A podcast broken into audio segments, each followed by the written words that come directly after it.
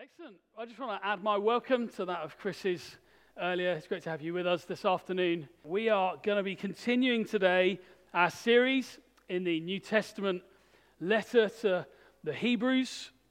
And we're going to be reading today from Hebrews chapter 6, verse 11 through to 20 at the end of the chapter. So if you've got a Bible, I would encourage you to get it out open it up.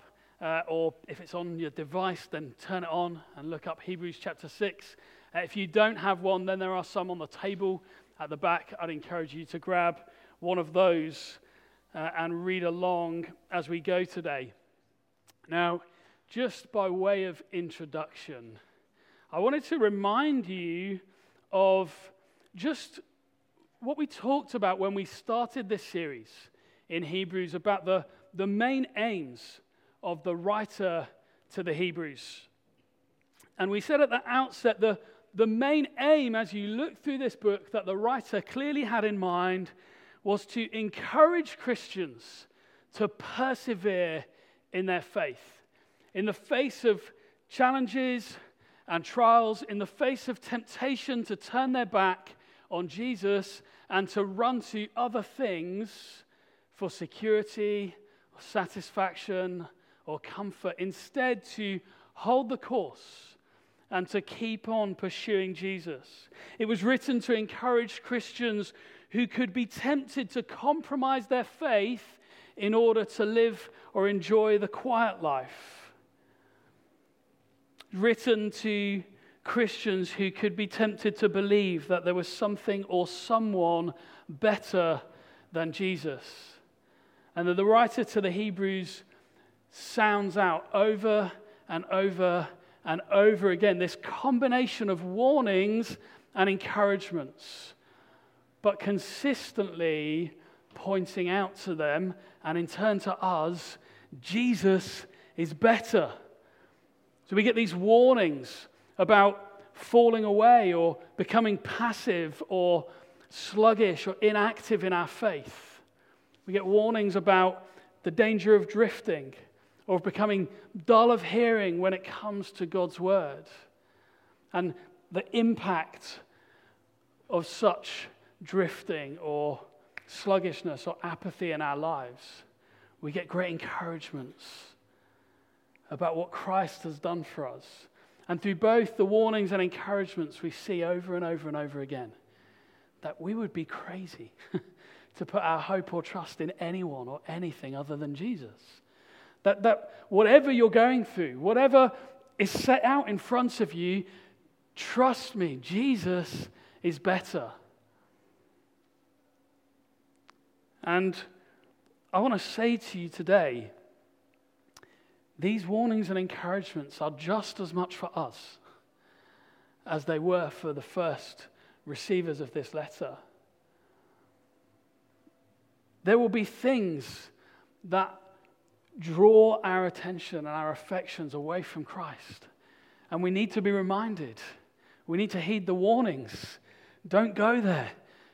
They're not worth it. They won't do what they're promising to. Jesus is better. Look to Him. Find your hope in Him.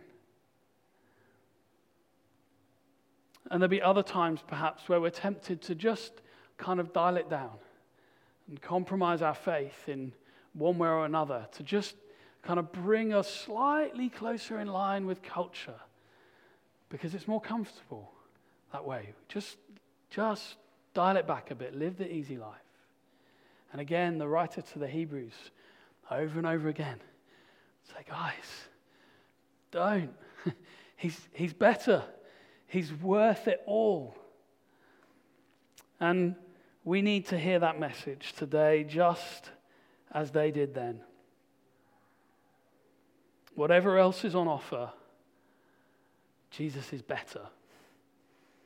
And we're going to pick up where Chris left off last week. And those of you who are here will remember that we've just been through one of those warning passages where the writer to the Hebrews issued a warning about those who hear the good news over and over again.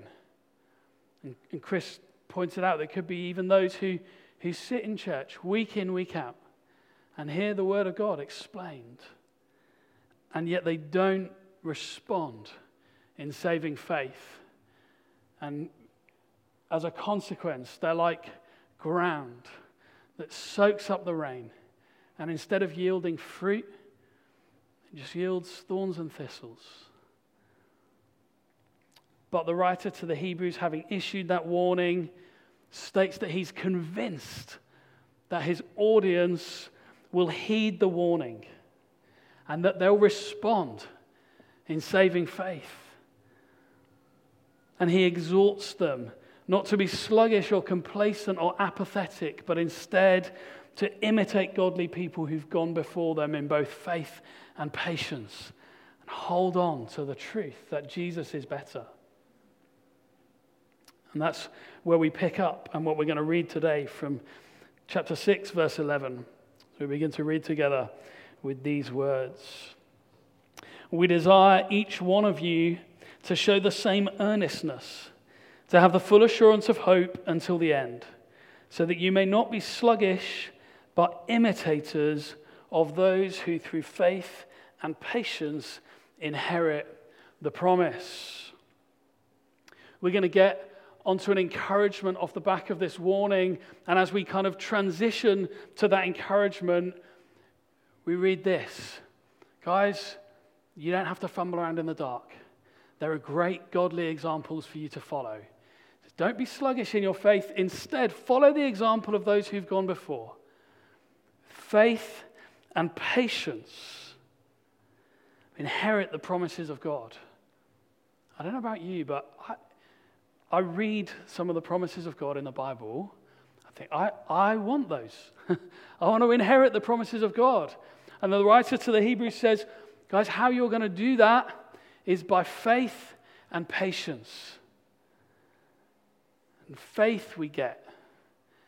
Patience, I just want to say before we move on, we're not always so good at. Why does he say patience is going to be required? Patience is required because the fulfillment of God's promises in the end is not instantaneous. At the point you put your trust in Him, you are not immediately in glory in the perfect presence of the Father, are you? I don't know if you noticed that. Yeah? We put our faith and trust in Him for something that we will one day enjoy. But patience is required because life is tough. We, we still live in a fallen world with the impacts of that and the consequences of that. We still experience sickness, the consequences of sin. We experience suffering. And uh, like I know most of you, and I know that life hasn't all been easy. And I know that you are yet to experience the fullness of the promises of God. Patience is required. Having written this encouragement to persevere and to imitate the faith and patience of those who have gone before, the writer to the Hebrews is going to give us a great example of faith and patience and, and what their secret was to enduring. And he uses ex- Abraham as an example of patience and faith. And so we're going to read the rest of the chapter and then we're going to begin to unpack this together. So we read from verse 13 about Abraham as our example. For when God made a promise to Abraham, since he had no one greater by whom to swear by, he swore by himself, saying, Surely I will bless you and multiply you. And thus Abraham, having patiently waited, obtained the promise. For people swear by something greater than themselves, and in all their disputes, an oath is final for confirmation. So, when God desired to show more convincingly to the heirs of the promise the unchangeable character of his purpose, he guaranteed it with an oath, so that by two unchangeable things, in which it is impossible for God to lie, we who have fled for refuge might have strong encouragement. to hold fast to the hope set before us.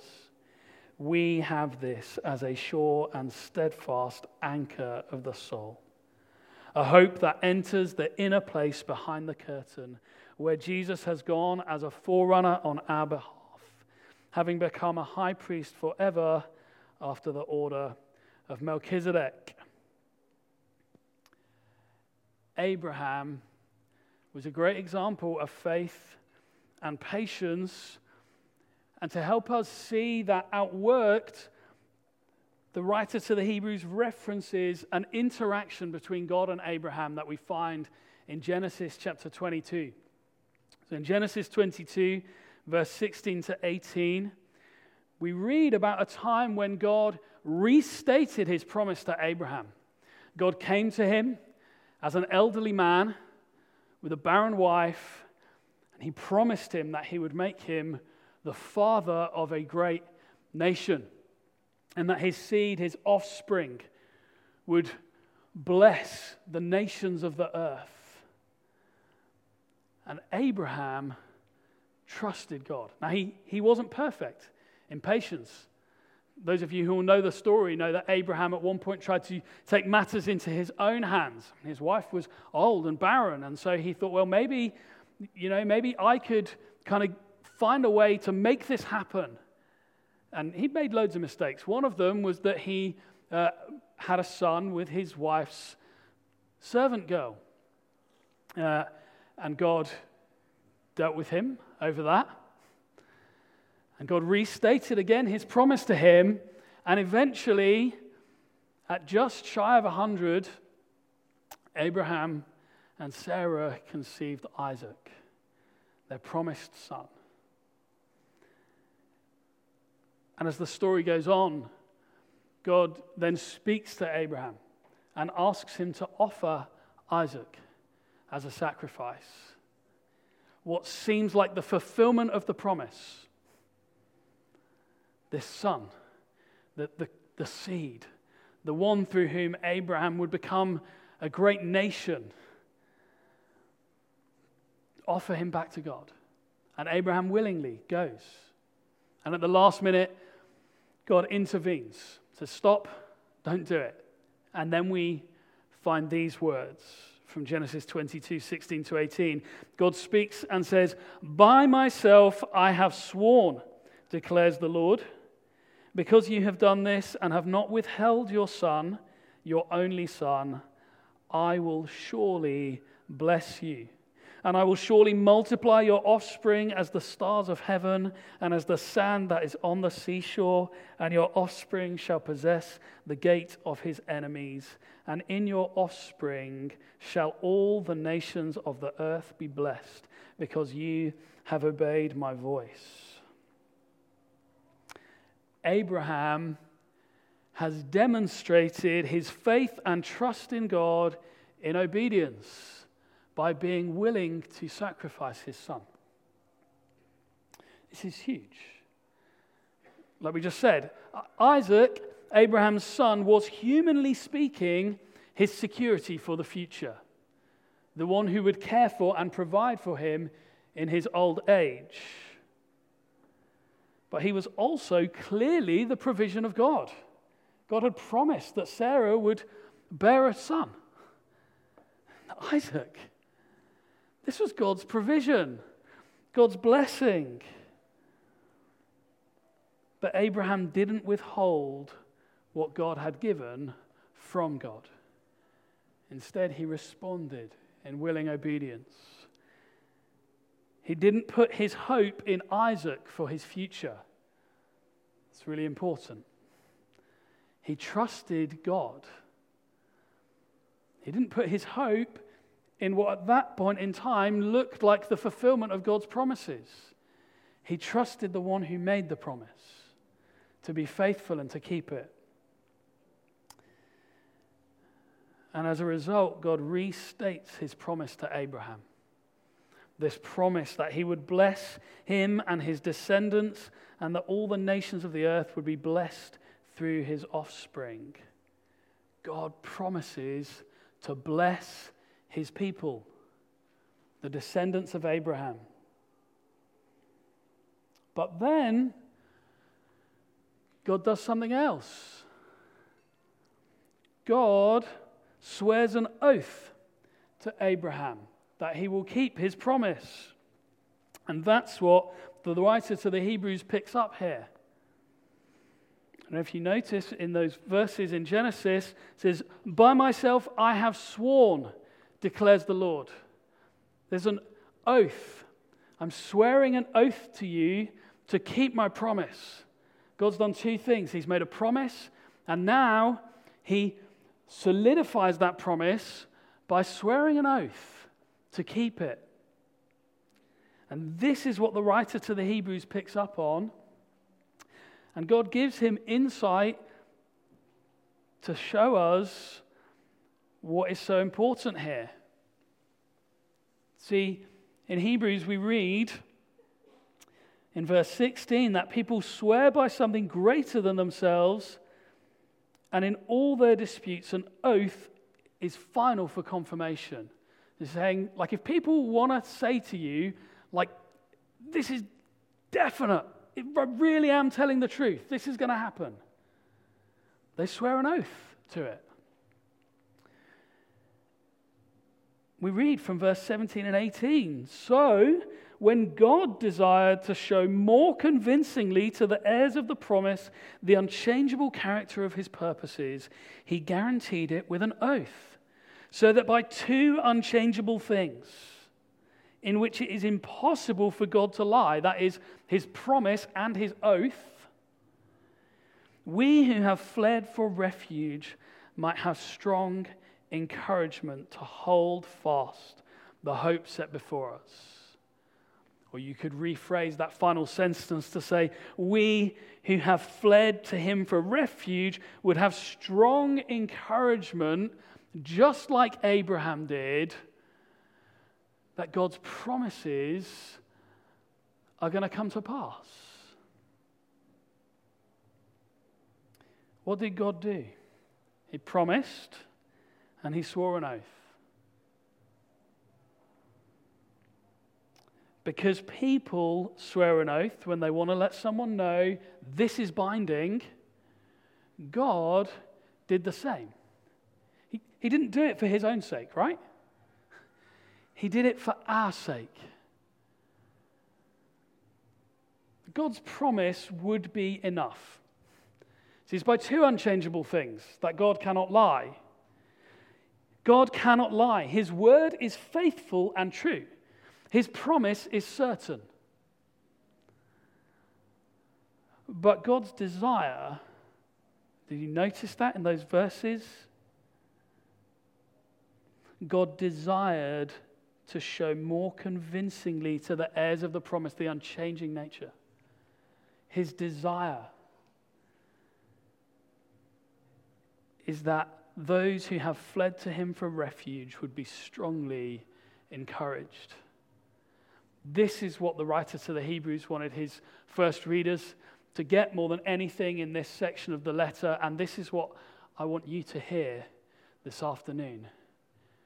God's desire for you, if you are a Christian, if you have turned your back on sin and fled to Him for refuge, God's desire is that you would be strongly encouraged this afternoon that you would be strongly encouraged in the certainty of the hope you have in Him.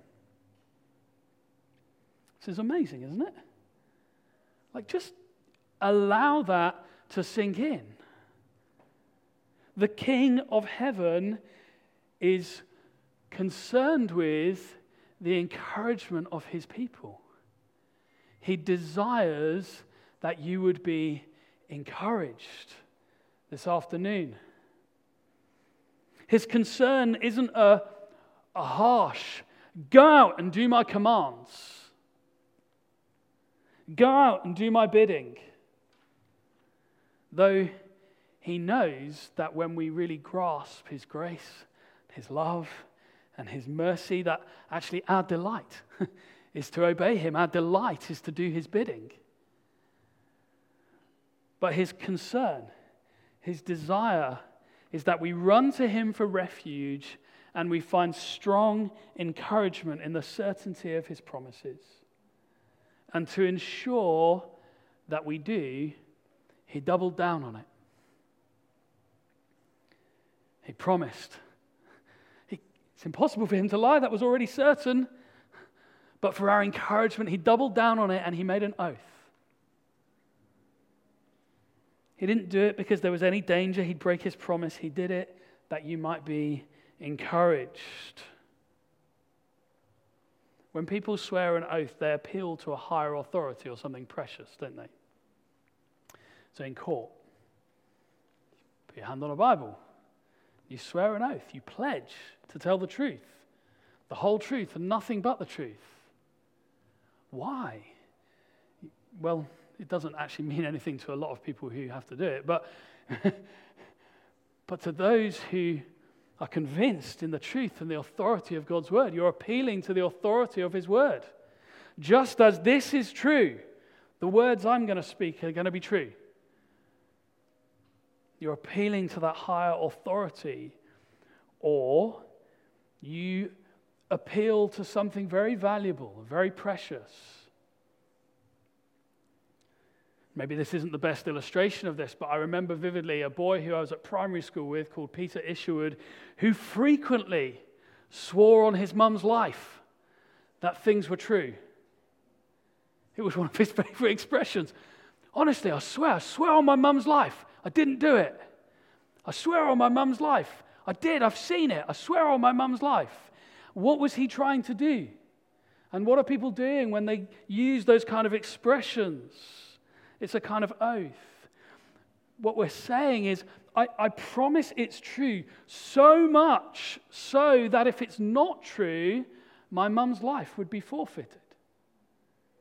Now, I don't think he knew the gravity of what he was saying when he used that expression at primary school, but that's what it means. That's what we're saying. It's like, I love my mum, and she's so precious. She's dear to me, so you can know I'm telling the truth. Well, there is no higher authority to whom God could appeal when he swore an oath. Can put his hand on the Bible, which is his word. There is no higher authority in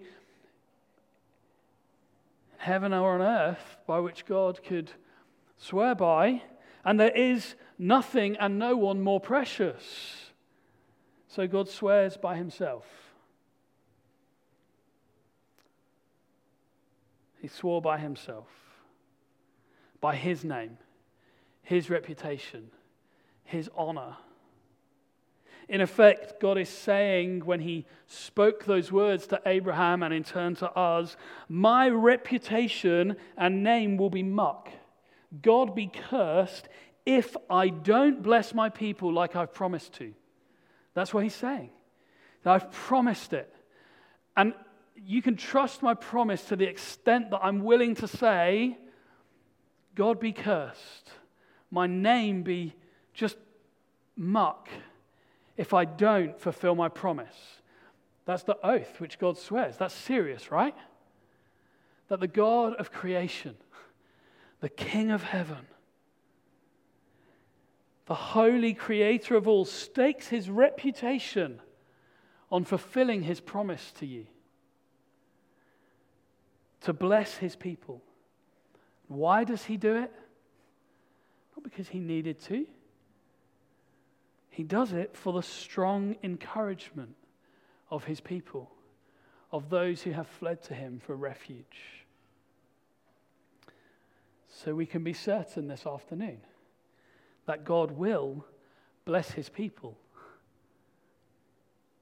Well, why is this good news for us? You think, well, I'm sure it was really encouraging for Abraham. What's it got to do with us? Why does the writer to the Hebrews want us to know that? Because we're not ethnic Jews. To the best of my knowledge, no one in this room is. There may be, but I don't think so. We're not, humanly speaking, the descendants of Abraham, the heirs of the promise in that sense. So, why is it good news for us? It's good news because if you are in Christ, you are included in, you have become heirs of the promise. We could turn to so many places in Scripture to see this. In fact, even back in Genesis, when God spoke this promise, did you notice? All the nations of the earth will be blessed. There's a sense in which the blessing of God through his seed, which finds its fulfillment in Jesus, was always about the ends of the earth, was always about actually those who were not the human descendants of Abraham. But we read in Galatians chapter 3, verses 7 to 9, a very clear and helpful, succinct unpacking of this. We read from verse 7 Know then that it is those of faith who are the sons of Abraham. If you have faith, you are sons of Abraham. And the scripture, foreseeing that God would justify the Gentiles, that's you and I, by faith, preached the gospel beforehand to Abraham, saying, In you shall all the nations be blessed. So then, those who are of faith are blessed along with Abraham, the man of faith.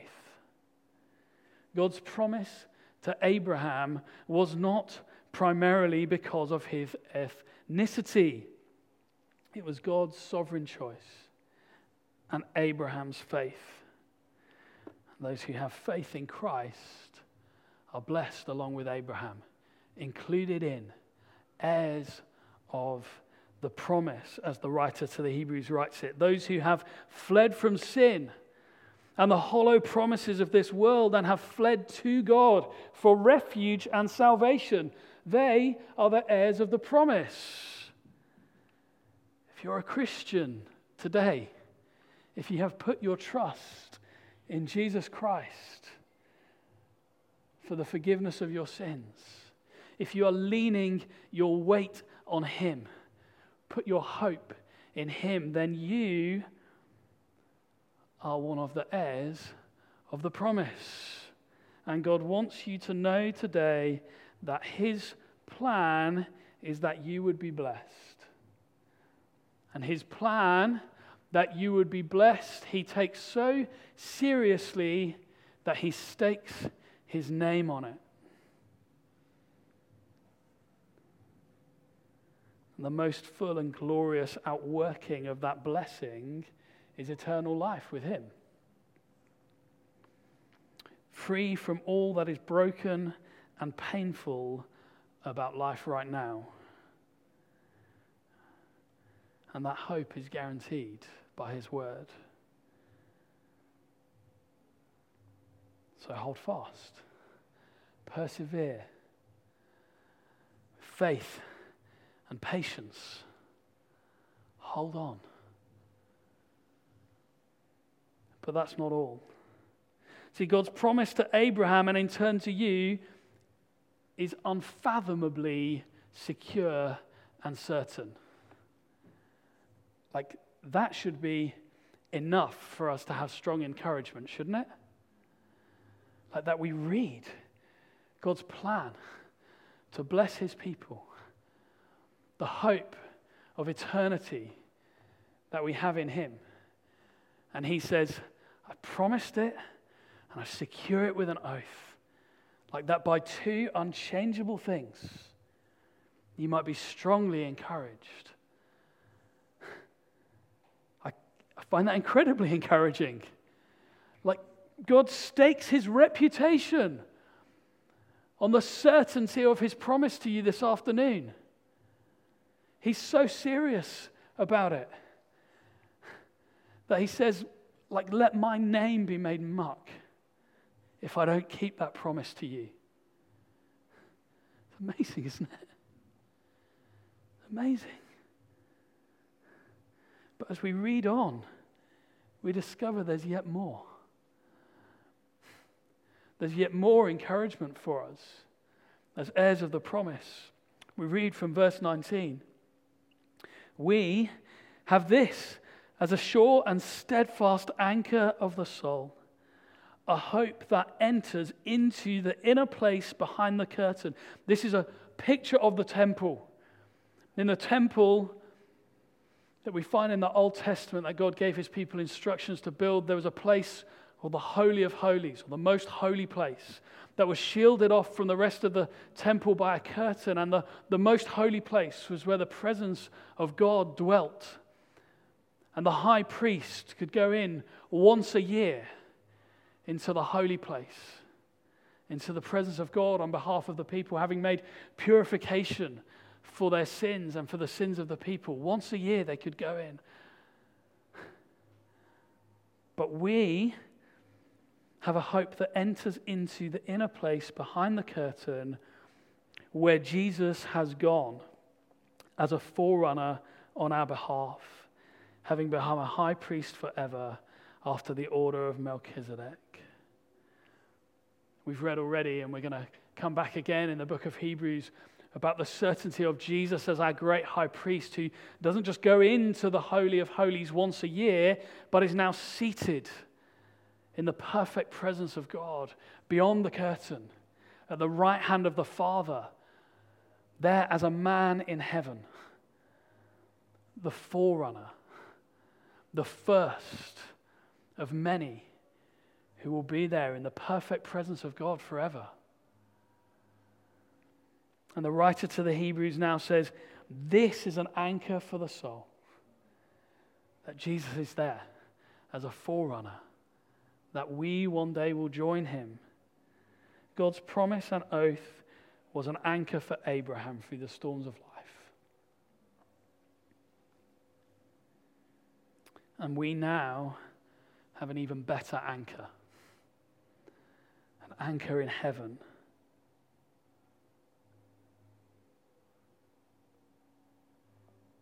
Jesus lives there now as an anchor for us. We're tethered to him in the presence of the Father, this sure and certain, steadfast hope. Anchors us through the storms of life. Incredible certainty. Be strongly encouraged. Our hope is secure. Be strongly encouraged. If you are in Christ, your future is secure. Whatever comes, whatever trials, whatever storms, there's peace to be found because we have an anchor in heaven Christ Jesus. When you know the certainty of God's promise, it gives you courage to persevere, doesn't it? That's why we have this passage for our strong encouragement that we would persevere. With faith and patience that we'd be steadfast, that we wouldn't be apathetic or sluggish in our faith, but that we would hold the course, that we wouldn't drift, but we would remain steadfast. Whatever happens, He will bless you, He will deliver you, He will sustain you through the storms and bring you to the other side. That's his promise. And it's certain. Abraham had a long and painful wait. Some really difficult and confusing experiences along the way. But he persevered in faith and patience. And guess what? God was faithful to him. God was faithful to him, just as he will be to you. That God's desire this afternoon is for your strong encouragement. I want to encourage you flee to him for refuge. Don't give in to compromise for an easier life. Trust him.